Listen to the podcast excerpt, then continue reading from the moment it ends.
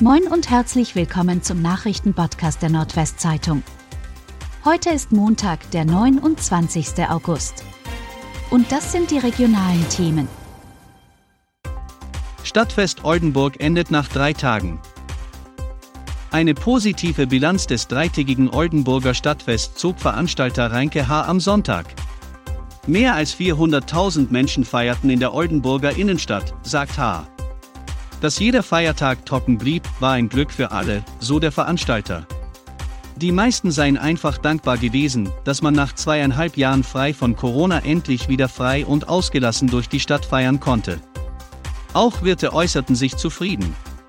Die deutliche Polizeipräsenz sei von Besuchern gelobt worden, stellt derweil die Polizei fest.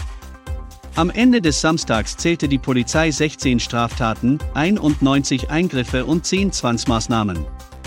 Auch an den Vortagen sei die Stimmung gut und überwiegend friedlich gewesen. Ministerpräsident Weil zu Gast beim SPD-Wahlkampfauftakt in Emden. Die niedersächsische SPD feierte ihren Wahlkampfauftakt am Samstag in Emden. Neben Parteichef Lars Klingbeil und den Landesministern Boris Pistorius und Olaf Lies war allen voran Niedersachsens SPD-Spitzenkandidat und Ministerpräsident Stefan Weil zu Gast. Der gab sich ausgesprochen wahlkämpferisch und staatsmännisch zugleich. Er betonte in seiner Rede, Niedersachsen habe die Kraft und die Fähigkeit, Energieland Nummer 1 zu werden. Vor allem die Küstenregion profitiere davon. Als Beispiele nannte Weil das Batteriezellenwerk auf dem Rösumer Nacken und die LNG-Terminals in Wilhelmshaven und Stade. VfB Oldenburg holt Christopher Buchtmann. Fußball-Drittligist VfB Oldenburg hat einen weiteren Spieler verpflichtet. Am Sonntag präsentierte der Club Christopher Buchtmann als Zugang. Der 30-Jährige, der in Hameln aufwuchs, ist auf verschiedenen Mittelfeldpositionen einsetzbar.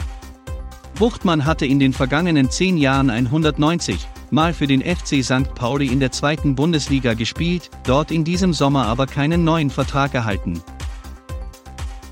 CDU will Gendersprache in Amtsstuben stoppen.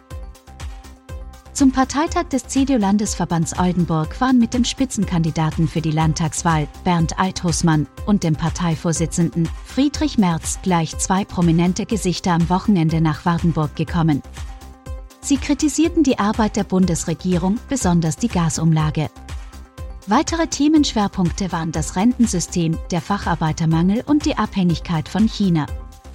Althusmann kündigte zudem an, als Ministerpräsident keine Gender-Sternchen in Verordnungen des Landes zulassen zu wollen.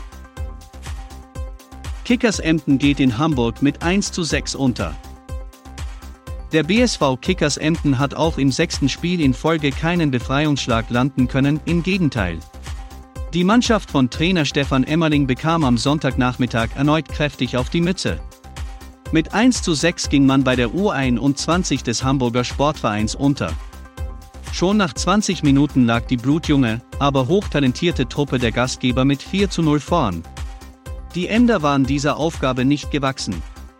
Kickers kann in der Regionalliga einfach nicht mithalten. Sechs Spiele, sechs Niederlagen, zwei Treffer, 21 Gegentore.